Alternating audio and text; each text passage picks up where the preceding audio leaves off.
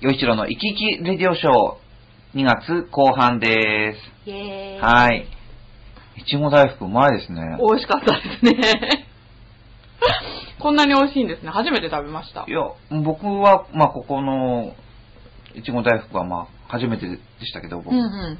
でも最近こうやってこう、いちごの顔を出すタイプのいちご大福が増えて、うん。で、しかも、ちゃんと熟したいいいちごが乗ってるんでね。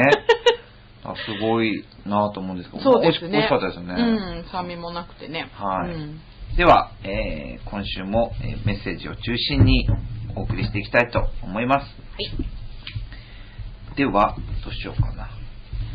えー、まずは、じゃあ、あ、この方から行きましょうか。えー、ラジオネーム、消防団のじんちゃん。はい。初めてですね。はい、僕、そうですね、初めて、ありがとうございますえーはい、ありがとうございます。で、えっ、と、まあ、僕は、よくごん存じ上げているんですが、あ、で、あ、そう、今日、今回も、あの、めぐみさんと一緒にお送りしてきます。あはいごめんなさい。いえ。八方美人のはいめぐみです。はいはい。この、じんちゃんさんは、うんめぐみさんは知ってる？あ、はい、わかります。あですねあもしかしてあの方かなと。ああ、そうなんです。その方です。はいもう、キャラ弁作りの、まあ、エキスパートみたいな。あ、なるほど。すごいんですよ、この方。そうなんだ本当にえキャラ弁。え。なんかあの、偉い人なんですよ。その、はい。社長だし、あー。なんかいろんなことやってらっしゃる、本当に偉い人なんですけど、はい。でもちゃんとキャラ弁を作るんですよね。キャラ弁作る、え、な、自分で食べてるんですか、それ？いや、ななんかあの、えー娘さんにね、そうなんだ。それをまあ、僕も見てすごいなって、すごい、でも本当によくできてるの。よく本当にできてるの。かわいいのあ、そうなんですか。ちょっと作ってほしいですね。ね うん。本当にね。すごい。素敵。はい。そんな消防団のじんちゃんさんからなんですが、はい。えー初めて投稿します。受験シーズン真っ盛りですね。娘も昨日から、えー大学一般入試が始まりました。えー朝食は脳の活性化を促すカレーライスを食べさせ送り出しています。えーさて、えー大学受験の思い出を一つと。うん地元の同級生、エッチ君の思い出だということなんですが、はい。早くから会場入りし、着席して精神を集中させていた。そこへ、一人の男性が近づき、私の座席だという。そんなバカなと反論しつつ、受験票を見せると、なななんと、それは隣の大学でした。試験開始、数十分前のことでした。すごい。で、そして、まあ、慌てて会場を飛び出し、隣の大学へ、まあ、その、エッチ君移動したのでしたと。頭のいいやつで、それでも合格しましたよ。ああ、よかったよ。受験生の皆さん、志望校と受験会場を間違えないように頑張ってください。間違いねえよって感じですけどね。でも隣でよかったですよね。ねえ。隣の駅とかだったらもうアウトですよね隣の県とかね。それはないと思うけど。それはもうしょうがないですね。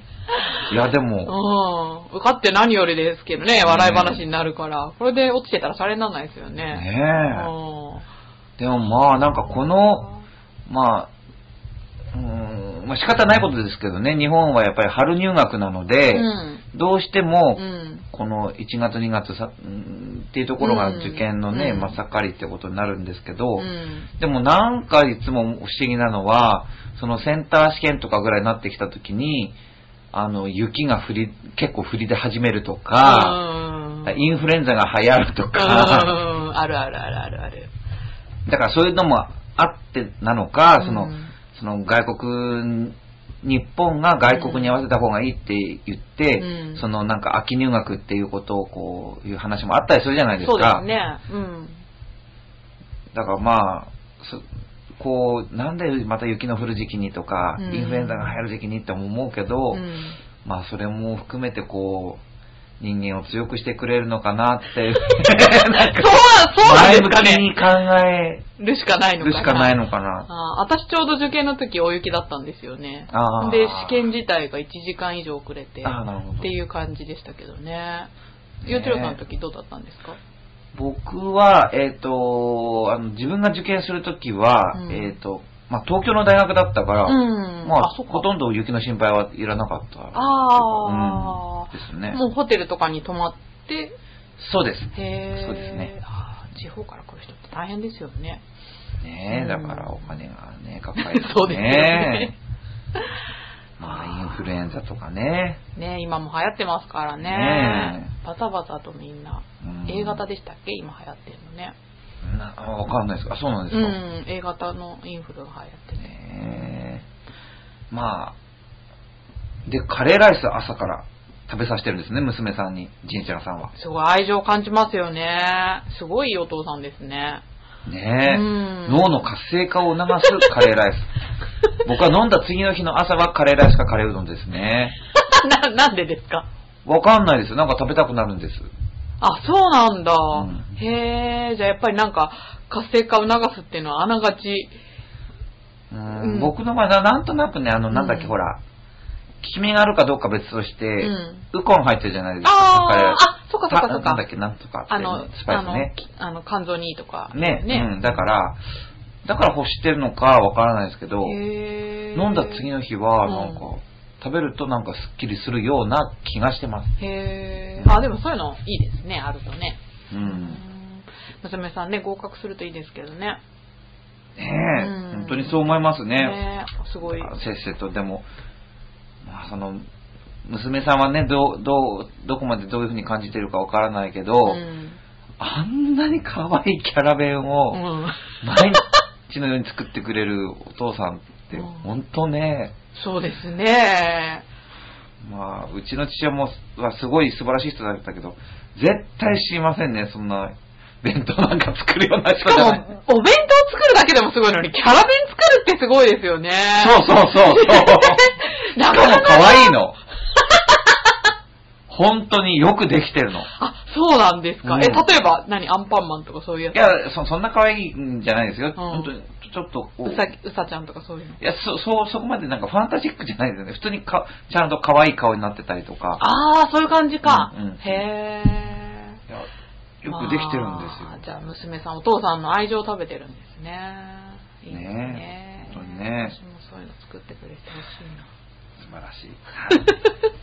はい素晴らしい、しんちゃんさんです。ね、はい。ありがとうございます。す。では、続いて、えー、ん？ラジオネーム、カイトくん。あれ ?2 回目？あ、2回目。ですかね。うんはい。えー、陽一郎さんに習っている友達がいるのですが、歌ですよね。えー、陽一郎さんはなぜ若いのに昭和歌謡ばかり歌うのですか？あ、そうなんですか？えでも、ん？これどういうこと？その、僕に習ってる友達っていうのが僕から昭和歌謡を押し付けられてるっていうこと？じゃなくて、あ、どうなんでしょう？であよ昭和歌謡を教えてるんですか、洋一郎さん？教えてるクラスもありますね。ああ、じゃあ、そう、その人なんですかね？はい。その、そういうお友達、あ、小一、え、洋一郎さんが昭和歌謡を教えてるクラスにまあ自分の友達がいるっていう昭和ことかな歌謡だったり、昭和のアイドルソングだったり、まあ昭和のポップスだったり、へー。まあ歌謡とは、まあ決まってはないですけどね。なぜ若いのに、まあそれが好きなのかって言われると僕、昭和歌謡といってもね、すごい、あの、流行歌と言われるような時代の、ある特定の作曲家の曲をすごいよく知ってるっていうだけなんで、そんなにこう、うーん、まあ、まあ、歌謡曲大好きなので、いろいろ、好きですけど、うん、博士って言えるほどじゃないですね。ああ、そうなんだ。まあ、ととにかくあの、大阪出身で、うん。まあ、東京ブギウギとか、銀座カンカン娘とか、あ青い山脈とか、買い物ブギとか、はいはい。そういうものを作った、服部良一さんという方の、うん僕、芝居に出て、うんうん、その芝居が縁で、その、まあ、血縁の方とも、あの、知り合うことになり、で、いろいろ、その、資料を、貴重な資料も見せていただいたりなんかしていって、で、その舞台がもう、再々までされたんですけど、それの音楽監督も僕やりましたし、まあ、そういうことでなんかこう、まあ、やっぱり好きになっていったり、それから、まあ、その、まあ、歌ったりもするようになっていったんですね。うん。で、まあ、もちろん自分が作曲好きなので、うん新しく自分で生み出すものを持って、むものを発表したい。その活動も大事にしてるんですけど、うんあの、去年亡くなられたうん。小野康さん、はい。もうね、えー暴れん坊将軍にもでもね、うんあえてその俳優としても活躍されたし、なんといってもスタードッキリマル秘報告、うん。これで、えーの司会者としても、えー思い出出されますけども、はい。その小野康さんにね、は、あの、彼は、すごいカントリーが大好きなんですね。へえ。あ、そうなんだ。そうなんです。うん。で、まあ、アメリカの、その、まあ、音楽に造形が深くて、うんまあ、ギターが大好きな方だったんですけれども。彼といろいろなお話をさせていただいたときに、あの、はぁと思ったのが、そのアメリカから生まれた、うん。えーその音楽、まあ、いろいろありますよね、そのカントリーもそうだし、うんまあ、ジャズとか、まあ、アメリカだけじゃないけども、まあ、ロックだとかいろんなものありますよね。はい。それって結構その、欧米の音楽って結構その、スタンダードになっていくっていうんですよね。へえ。まあ、ある人が歌います、んそれをどん、いろんな人が時代を超えてカバーしていっあたり、それをそのまま丸々コピーする人たちがたくさんいたりとか。そのなんかこう、スタンダードって言われるような、うんものになっていくことがすごい、日本のうん。音楽は割と、うん。その人がその時期にそれを歌うっていうのが結構多くて、うん。でさ今でこそ結構あのカバーアルバムっていっぱい出てますけど、うん。まあそれでもそのスタンダードっていうようなイメージになってないみたいなこと言っててはあだからその歌い継ぐ活動っていうのはすごく大事なんじゃないかって、まあ、随分前から教えて僕に言ってくださってたんですへね。えああなるほど。なのでそのまずその原曲があってそれをいろんな人がアレンジで歌っていくことをスタンダードっていうんですか？まあ、何をもってスタンダードっていうか僕もその厳密には分からないけども、うん。ある曲があって、うん。そのスタイルをすごくすごく大事にするってことですよね一つの。ロックならロックっていうものが、うん。それをしっかりとその一つのジャンルとして確立するようにして、うん。あのみんなでこうなんか守っていくみたいな、はいはい。でもそれは守っていくとかじゃないんでしょうけどね。うん。そういう下地があるんでしょうね。例えばそのカントリーって言ったって、うん。その毎週毎週何千人って集まるその大きなうん。えーコンサートを毎週やってるって言うんですね、そのアメリカのあるそのカントリーの聖地に行くとね。へえそこまでのことってまあ日本はない。で、うん。それは僕は日本は日本の文化だと思ってるんで、うん。その、なんか、そういう欧米のを来賛してもしょうがないと思ってるんだけど、うん。でも一ついいものがあったら、うん。それをきちんと守っていくというか、うん。歌歌歌い継がれていくようにするっていうの結構大事なことなんじゃないかなって気もするから、やはあ。っぱり先人に学ぶってことはあるし、うん。日本にはその精神文化はあるから、うん。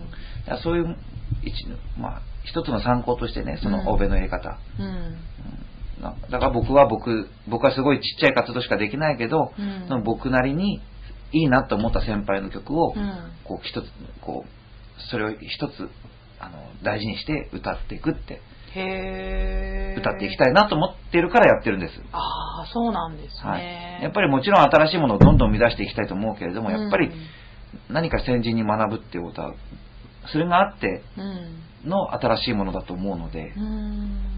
私なんか夏メロ好きですからね、うんうん。そういうのあったまあ単純にね、うん。単純に好きっていうのはあるんだけど、うんそうですね。でもやっぱりその、うん。まあ自分と、自分、どうして、どうして陽一郎はそういうことをやるのかって言われると、うん。うんそういうことになるのかなって感じですね。はい。海斗くんありがとうございまはい。す。うん。またお便りください。はい。浦安の方なのかな海斗くんは。ですね。ねうん。友ゆう達ちろさんってえ浦安以外でも教えてるんですか？教えてますよあはいそうなんだうんなので、ぜひあの、あれにレッスン生大募集してますんで、はい。はい習いに来てください。はい。では、えっ、と、続いてのお便りです。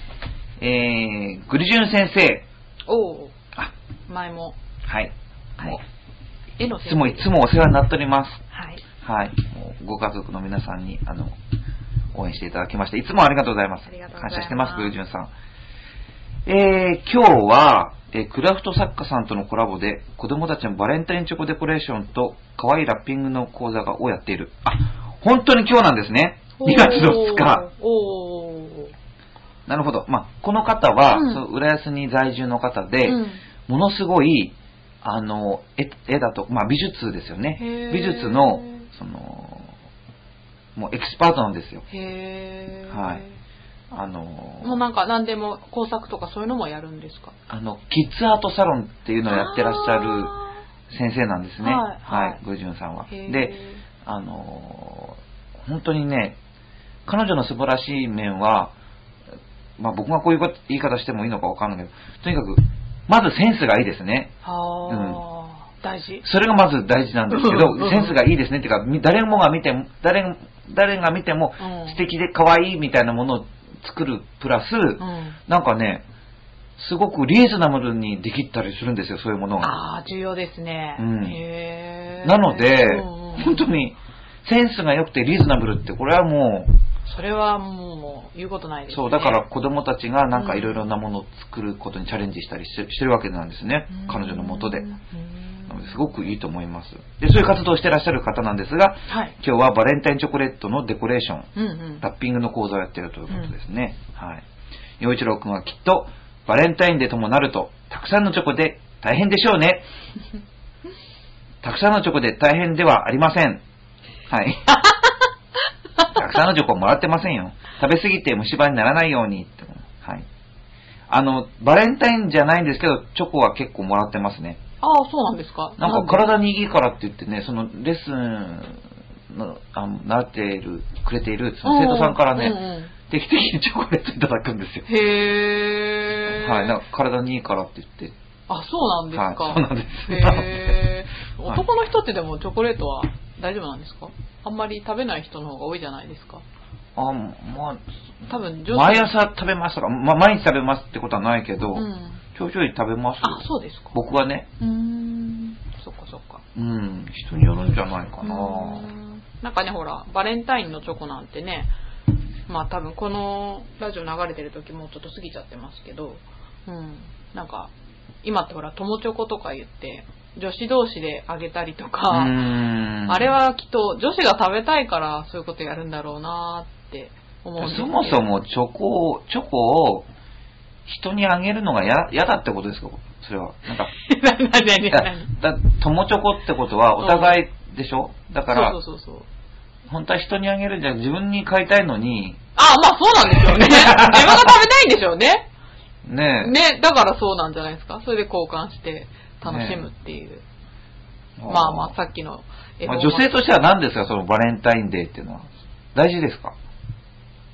いやー、大事なんじゃないですかね。私はもうちょっとこの時期過ぎちゃいま先週ほら、あの、新潟県のぐりぐりよっぴーさんが、うん。まあ恵方巻きのことで、まあお便りいただきましたけど、うん。それと同じっていうか、そういう目で見ちゃうと、そうですね。全く、まあその、恵方巻きの流行らせ方とか流行らせた時期とは、まあ歴史が全然違うけど、バレンタインの方がね、うん。長いですけどね、うん。でも、同じことですよね。そうですね。明治時代にはなかったわけですなよね。かったですよね。つい最近ですよね。もう何十年かでしょうけどね。うん。うん。バレンタイン、チョコレートはなんかほら身近だし手軽だし美味しいから、うんなんか女の子的にはなんかちょっと楽しいんじゃないですか？なんかドキドキした思い出あります？ドキドキした思い。いやー。なんかすごい一生懸命作ったそれことってあるんはです、かあるある、あの、中学生の時とかねあやっ。クぱりラスの女の子同士とかで。女の子同士で？あ、そうそう、あ、そうですね。その時から友チョコなんあですか？そうそうそうそう。で、ほら、別に男の子もいるからみんなに配ったりとか、そういうのは、へー割と健全な感じでやってましたね、そういえば。へー。あ、そうなんだ。そう。本気であげるっていうのはなかったかな。あー手作りチョコを。ね僕もそんな、え。どうなんですか、ゆうちろいや気になるな。そんなに本気のチョコもらったこともないですよね、そんな。またまた。本当に？ないことないですよね。そんななんか学生時代でなんか、頬を、頬をあからめて、食べてくださいみたいな、一回もないです。あ、そうなんだ。はい。へえ。なんかバレンタインにまつわる思い出とかは？バレンタインにまつわる思い出。いや、でも、もちろんね、その、もちろんというか、あの、まあ、義理チョコだとか、うんまあ、その、ファンの方からいただいたってこともあるけれども、うんもう、本命チョコは本命チョコ。本命チョコ？それ、チョコが5円でなんかくっつきましたが、そんなの全然ないですね。あ、そうなんだ。うん。なんかミュージシャンだったらそういうの。あ、あるって言った方がいいの？いや、ああるって言った方がなんとなく、なんなんとなく面白いかなと思って。そういうとこことをさらっと嘘つけるミュージシャンになればいい いいんですけど、無理ですね。しかも、それを、それをななんか僕が言ったところで、うんそのキャラを生かすというか、プラスになるような 要素のタレントじゃないですからね、僕。そうかなでもなんか、洋一郎さんほら、一見順調そうだから、そのなんか、ほら、でもだから、その今の通りですよ。一見順調そうなんでしょ？うん。一見ってことじゃない。もう二件したらもう順調じゃないって。そんなことないけど、そんなことないけど、いや、だから、それはね、やっぱね、10代の男性はそういうファンタジーを持たすことは可能だと思いますけど、あー30代半ば過ぎた男にね、純情そうとかピュアとか絶対ないから。そんな身も蓋もないこと言わないでくださいよ。そうですか？夢を売る商売でしょうよ、一郎さん。そうです。まあ音楽は一生懸命作ってますよ。ピュアな気持ちでね。うんうんだけど、ピュアなだけで生きてますって言ったら本当に、嘘つけて、石投げられちゃいますよ、絶対。まあ、そうかもしれないけど。で、よちろさん、義理チョコとかそういうのは多い方ですか？そう、あ、学生時代どうですか、まあまあ、そう、うん、多かった方、まあまあ周り女の子多かったじゃないですか。そうですね。だから高校からすごく、その女子が周りに多い生活だったので、うんそうですね。あの、まあ、だから少ないんですよ。少ない男子のとこにわーって来るから返すっていうのが大変なんですよね。あー、そっか。だから、うんそのクラスの男子で、うんあの、その返すチョコっていうか、あチョコじゃなかったかな返すものをうんみんなで買いに来ました。あー、なるほどね。高校の時はね、はいはい38人女子5人男だったから、えー、大変ですね。大変、まあ大変とは思わなかったけど、うんまあ、もらった分返さわけじゃないですか。だから、へーその男子5人で、どっか、体のね、うん繁華街のどっか行って買って、みたいな感じでしたよね。えー、可愛いですね、なんか。ね、今思うとね ねそんなことやってたんだなと思って。そっか。ああ、ねえ。今の話で頬あからめそうだ。あからんじゃいそうだ。やっぱり、よいちろさん、尋常ですいやね。いや、なんか、よかったよかった若いって素晴らしいなと思ってね、なんかね。はい。さあ、はい。続いては、はいえー、岩手県のいさむちゃん。はい。あありがとうございはい、あますりがとうございます。今回はもうクイズ、クイズシリーズですね。ねえ、はいありがたいです。前回、今回と。はい。さあ、えーと、今度の県民クイズの、えー新潟県民です。に、新潟？ええどういうこと？こあ、今度の県民クイズはい新潟県だってことですね。うんで、石川県や千葉県はまだ出てきませんでした。うん。どういうこと？えー、〇〇に入る、えーほにゃららに入る文字を当ててください。はい。新潟県民クイイズ。ェーイ、はい。まず1問目。ほにゃらら時代は人口が日本一だった。新潟県が人口が日本一だった時代はいつだろうかという問題。これはやっぱり大きくあれですよね、その、飛鳥時代、奈良時う代、ね。平安があって、鎌倉？鎌倉？平安でもうすぐ鎌倉でしたっけ？平安あ、そうかな、鎌倉。か。うんうん。で、室町、戦あ国、安安土、土桃桃山江戸時代、明治？昭和？大正明治大正昭和。うーん、いつだ？明治とかかな？新潟県。わまあ、新かんな。潟県が人口日本一。もともと新潟県ってその、えー、面積自体はう、ん。一県の面積としては、まあ広い方ですよね。うん、そうですね。あ、でもあれかな？海近いっけ？港があったら、あ、じゃあ、栄えるんじゃないですかね。あの、海外とのまあ、あ貿易とかね。のーね、うんえーな北前部ね、うん。ね、盛んだったわけですからね、うん江戸時代もね。。あそっか。じゃあ江戸時代かな。どうなんだろう。人口が日本一。すごい、そ、そんな時代があったんですね。何、その県ごとで、あ、まあ、新潟県民クイズですもんね。うん。じゃあ、新潟県となってからということは、やっぱり廃藩置県、明治以降。明治以降なで。人口が日本一だった時。うん。え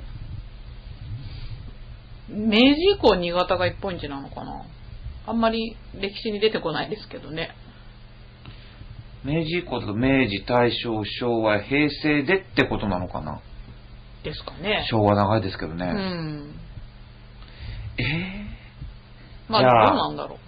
うん大正にしておきます、僕は。はい。じゃあ私明治にしとこはい。う。うん。ちなみに、はい。あのー石川県の県庁所在地は金沢ですが、うん。その、江戸時代ではやっぱりその、4番目ぐらいの大都市だったんですよね。あ、そうなんだ。うんへえ。まあ、太平洋側はこんこんなに栄えるとはね。あーええあ、じゃあ、あの時代っていうのは日本海側が、いや、まあ、なんて言うんだろう、まあ、その、ね、どうなんでしょうね、金沢っていうのはその、前田は、前ね、加賀百万石ってよく言われますけど、うんうんそこの城下町で、うんありあってうんで、それだけの、うん、都市を抱えるだけの力があったのでしょうね。うん。はい。えーでは、2本目。えーほにゃららとほにゃららのえー消費量が日本一。また難しいななんだろう。ヒント。お酒の種類とおつまみ。あ、これはもう日本酒でしょああ。お酒はお酒。日本酒とカキピーかな。カキピーの 消費量が日本一って。カキのまあピ種。そうですね、作ってんですよね。お米からね、作るから。せんべいと日本酒。ああ、なるほど。うんうんうん。私、か、じゃあ、カキピーと日本酒でいいや。さらに狭める。そうそうそうそう。はい。えー、3番目、3問目。えー、ほにゃらら婚する率が日本一低い。ほにゃらら婚。離婚する率がああ、婚婚、婚姻の婚。ああ、じゃあ離婚率？へえ。なのか、結婚かな？それともなんか、できちゃった婚するか確率が日本一低いとか。そんなのどうやって統計取るんですか？いや、だから、まあ、できるのかもしれないしね。うん。そそういう、何々婚っていうのは、あーまあできちゃった婚まあ離婚。まあ、結婚、結婚、うんなんか今なんていうの？国際結婚とかそういうこと国かな？際婚、うん。とかな。同性婚。同性婚 ないもんねあんまない なんかあるかあれ、な。なんだろう？何々う婚ん。なんだろう？成田離婚。ちょっと興味最近言わないですよね。ないけど、興味深いですね。なるほど。はいはい。ねどうなんだろう。じゃあ私離婚率でいいや。事実婚する率が。ああ、そうかもしんえ、ない。どうなんだろうわかんない。わかんない。なんかでも、ああいう、なんかその寒い地域の人ってなんか私我慢強いってイメージあるから、うんうんうんなんか離婚なのかなとか思ったけど。離婚率が一番低いと。うん。わかんないけどね。でもまあ寒いところなので、うん。お家の中に一緒にいることが多いから、うんできちゃうことが多いかな。あと思ってあできちゃったことにしますおー、なるほど。ちはいゃんと裏付けが。はい。じゃあ、4問目。はい戦国時代に書かれた、えー、人国記っていうのかな、これ。申告期記でかね。かね。はい。ごめんなさい、分かってませんでした。うん。痛いを、ほにゃららいと言って我慢するのが越後の人とある。痛いよ、なんとか言って、違う言い方するってことですか、うーん。なんだろう。痛いよ、痛くないっていうところ。すいませんや。あ、痛いよ、寒いとか？あれ？今すごい小学生っぽいなと思って。あの、馬鹿にして言ってんじゃなくて、本当にでも。いい、いい、いい、本当に面白かったです。痛いを、痛くない。ちょっとつ小学生よりダメですよね。でもね、でも面白い。私ちょっとエチゴの人馬鹿にしてるのかもしれない、私。すいません。いえいえなんだろう。寒いとか？痛いって、なんかほら。痛い、痛いを時かゆい寒って言って我慢するとかじゃないですもんね。かゆい。あー。あー、すごいなんか、あ、そうかもしんない。我慢強いから、痛くないふりを。かゆいにしようかな。あーじゃあ私寒いでいい。寒い。うん。じゃあ、えー、答えいきます。はい。えー、新潟県が、えー日本一の人口を誇っていたのはいつなのかという、あれ？うん。僕、すっかり僕もめぐみさんも勘違いしてましたね。うん廃藩置県の後だと思ってましうん。たけど。はいうん。あ、違うんですか？はい、答え、答えは、えっ、と、江戸時代。あ、そうなんだ。へえ。全国の物資輸送の大動脈は日本海で、えー各地から人が訪れたと。あ、そうなんだ。まあ、その、その藩で考えるんではなく、あ、その地域としてということなんでしょうね。あー。あ、それこそ越後とかね、その、呼ばれた時。越後って呼ばれた時期なのかな？そうですねはへーなるほど。ど。もう大外れでしたね。はい。はい、さあ、2番目。えー、ほにゃららとほにゃららの消費量が日本一。まあ、お酒の種類とおつまみ。うん。何の消費量が日本一かという問題。うん答えは、枝豆と日本酒。え、そうなの？なんで？日本酒は当たってましたね。日本酒当たってるけど、なんで柿ピーじゃないの？まあ、枝豆だから。枝ですよね。豆だから。なんか、岩手もね、大豆、も寒い人は、寒いところの人は大大豆食べるんですかね？う、その、まあ、柿ピーがどうかはあれだけど、うん。その、まあ、生産量は日本一なんでしょうね。あ柿ピーは。ああのそうですよね。おせんべいも、うん。もしかしたらそうかもしれないけど、うん。うん結構枝豆を、こう、栽培してんでしょうね。なんか、その、あっちこっちで。ああ、そうなのかな。寒いとこでもできるのかな、大豆って。いや、でもなんかその、なんだっけ、あの、米作ってる、ちょっとそばでとか、そうやって作るのかな。わかんないけど。ど枝豆も、あ、違う、でも消費量だもんな。枝豆が、でも、でもやっぱり消費量が多いってことは生産も多いのかな。のか。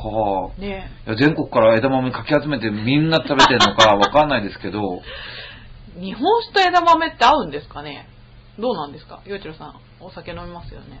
合うか合わないかだったら、うん合わないってことはないですけど。でもまあ、ビールのおつまみっていうイメージはありますよね。ね。でも、なんかこう、まあ、お酒のおつまみっていうよりは、うん普通に、まあ家族、あの、家族団らんでこう、夕飯でおかずなのか、もう子供のおやつがもう枝豆っていうようなうん。うードというか、ああ。そうなのかなうん、なんか、なんかちょっと、健康的な。うん、ちょっとお腹空いたなったら、じゃあ枝豆にするか、みたいな、うそういう感じなのかん。なな。のかな どうなんだろう。へーはい。じゃあ続いての3問目。はほにゃらら婚する率が日本一低い新潟県。い。うん。えー答えは、あ、めぐみさん正解です。あ離婚率。おー、へえ、あ、でもそうなんだ。離婚なかなかしないんだ。あー、やっぱ我慢強いんだ、きっと。寒い地域の人は。ねえ、どうなんでしょううね。ん。そっか。ちょうど。離婚しないい、方がやっぱりいいんですかね。まあ、そうとも限らないとは思いますけど、しないに越したことはないですよね。余計なそうですねめんどくさいことがないからね。うんうん。でもしないと、結婚しないと離婚できないですもんね。まあ、そうですけどね。ねできちゃっただから頃僕にはまあ今のところ関係ないと。ね。はい。はい。まあなんか簡単じゃないっていうので、その離婚ってね。そうですようね。んだからそういう大変なことはあんまりしない方がいいですよね。まあね、でもしないに越したでも絶対に別れちゃいけないとも限らないと思うんで。うん、まあそうですよね。うんうんまあそう、そんまあそうなんですね、新潟は。うんうんうん幸せなんでしょうね。はいね。はい。では、えー、4問目。えー、新潟県では、えー痛いをほにゃららと言って我慢するのが越後の人と言われていたと、戦国時代にね。うんうん。えーそれの、えーほにゃららは何か、かゆい。あ、すごい当たってた僕。すごい、洋一郎さ痛いをかゆいと言ってん。我痛く慢。ないじゃなかった。いや、それはそっちの方が面白いですけどね。へえー、すげえ。新潟県は何地方に属するか、はっきりしにくい珍しい県。うんそうなのかな。福島県の負けず嫌い、富山県の堅実、うん。長野県の真面目、うん。山形県の忍耐力が混ざっているのではないか。へー。あ、まあ、何地方に属するか？北陸ですよ。この出題は何なで、んで昔、本当にうん、だって、古史の国ですよ。ああ、はいはい。越前、うん。まあ、加賀野とうん、越中、うん。越後なんですよう。ん。北陸に回ってるじゃないですか、もともと。北陸道なんですから。あだけどうん、あのあ。、天気予報とか自分たちの方から、うんうんまあ、まあもうすぐね、あの、石川県も再来年あたりには新幹線来るんですけど、は早いとこ、こう、新潟に新幹い。線が来たもんだから、うんうんもう俺たちはもう関東だぜ、みたいな 感じなのかよ、みたいな、ちょっと北陸の人は思ってるかもしれません。ああ、でもそうかもしれないですね。俺たちもう北陸じゃないよ、もう。関東、関東、関東甲信越だから。甲信越ってイメージの方が強いですもんね、確かにね。あー、なるほどね。ちょっと面白いですね。そういうね、くだらない、そういう、はい。地方の事情がね。どんぶりのセイクブラベ的な。はい。でも、あの、あれですよね、もっとその、まあ、北陸っていう、昔は北陸4県で本当に実際そう言ってましたし。うーん。そうで、まあ、あとはその、中部地方っていう言い方もありますよね。あ、そうなんだ。あの、え、東北、関東、はい中部、関西、あ中国ってこう,、うんそうねこういう大きなブロックで考はいはいえたときに、うん。新潟は中部地方ってあれ、いう。中部に属するんですか？そうですよの場合。あ、そうなのか。はい、そうです、そうです。あで、いつの間にか山梨とかもみんななんか、関東ですみたいな。ーそうですね。うん山梨なんかそうですよね。関東って何様ってね。ちょっとこう、本当にお思ってる人もいいるんじゃないかと思うんですけど。っていうことは結局ね、それ言ってる人って関東にコンプレックスを感じてるんですね。そうなんでしょうね。関東に負けてるってそうなんでしょうね。ちょっと都会だからと思ってみで、たいなね。そう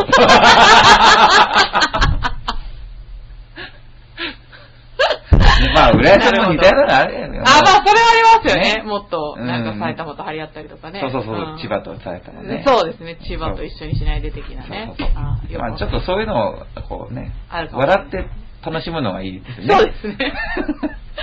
まあ、何地方に属するか。まあね、中部地方と北陸地方。他になんかあるのかな？えー、他の分け方ってある？何地方？